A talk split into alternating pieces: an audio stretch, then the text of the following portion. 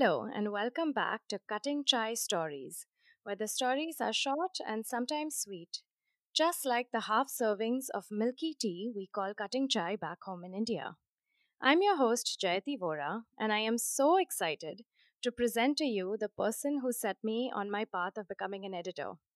He offered me my first internship in journalism and ensured I didn't start out in advertising instead, as I had planned, foolishly. He was my journalism professor at my master's course, SCM, in my hometown of Bombay, and one of my first and only journalism mentors. He is also the author, editor, and translator of more books than I have fingers on my hand, including books about Bollywood and Bombay, poetry, books for children. Please welcome Jerry Pinto. Thank you so much for being here, Jerry. My pleasure entirely, Jayati. There are so many things I could ask you about, Jerry, but for today, I'd love to talk about writing for children. How did you get into it? Actually, I don't think I ever wanted to be a writer for children, uh, mainly because I'm not very sure that I, uh, you know, I get on well with children really. I think uh, eventually, you know, uh, what happens is there is a certain lure in a story that you hear. So the first story that I heard was a friend of mine telling me about the fact that her mother was ill and they were clearing her mother's house. And in the middle of that house, they found their teddy bear, her, the teddy bear that she and her brother had played with as a child. So her nephew asked, he said, Can I have that teddy bear? And she said, No, because I think it could be sold for a great deal of money, and that might help Gran, who has to go to a, uh, you know, has to go into care now. And so they did sell the teddy bear. And I, being Indian, I could ask this question. I said, How much did you get for the teddy bear? And she said, 8,000 pounds. And I thought, My goodness, 8,000 pounds for a teddy bear. And again, being an Indian, I immediately began to calculate how much 8,000 pounds was in rupees and how much you could get and what you could buy with 8,000 pounds. But then another horrible thought occurred to me. I grew up with teddy bears whom I loved a great deal and whom I still love a great deal. And what if someone had told me that that teddy bear was worth, I mean, 8,000 pounds? What if someone had told a parent that and that parent had decided to sell my teddy bear? I started writing this story, you know, because one way to get rid of a fear that you have is to write this it down as a story. Write it down. Just write down every fear that you have, convert it into stories, and at least that's one good thing that comes out of fear. So I, I was sitting in uh, in a friend's uh, orchard and writing this, and I thought it would be like a short story, and then it suddenly became little more than a short story, and then became a little longer, and suddenly I had a short book. So I sent it to my publisher, and my publisher was a very good friend of mine, read it and said it's really lovely, and he said it's a book for children, and that's the first time I thought, oh, I wrote a book for children, and I think it was because the book had a teddy bear Therefore, it became like a book for children. Do you think there's crossover between writing for children and writing for adults? The largest readership for this I have found, or at least the people who respond to it a lot, are the ones who are young women. Young women write to me regularly and say, you know, your book, A Bear for Felicia, that rides about in my bag. I've read that so many times. I keep it under my pillow.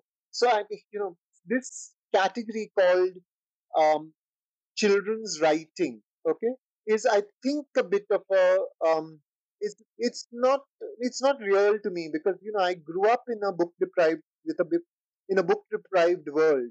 The school i went to had 30 books in each classroom cupboard which was our library our school library. Uh, we didn't buy books at home.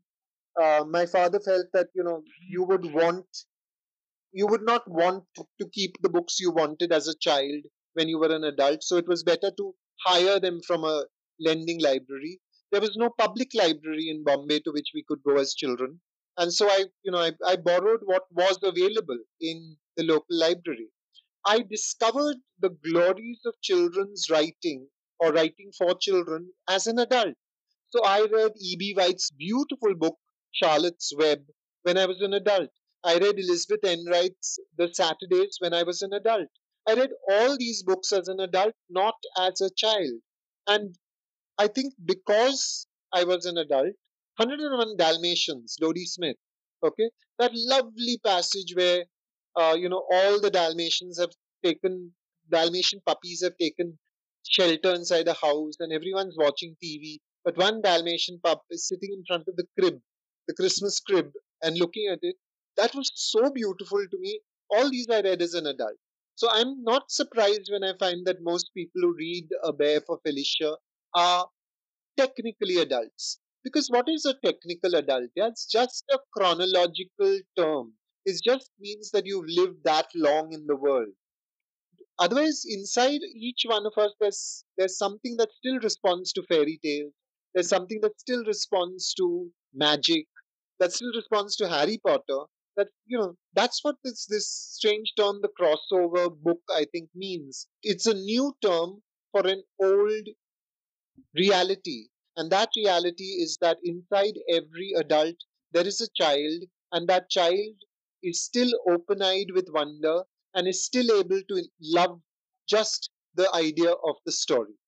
Yeah, I think that's so right. And, um, you know, this may have more to do with marketing than anything else. Ah, marketing. Yeah, some of my favorite books are classified as young adult, YA fiction. On that note, can you read us a snippet of one of your favorite poems for kids? A poem that I have always loved is uh, Lewis Carroll's Bandersnatch.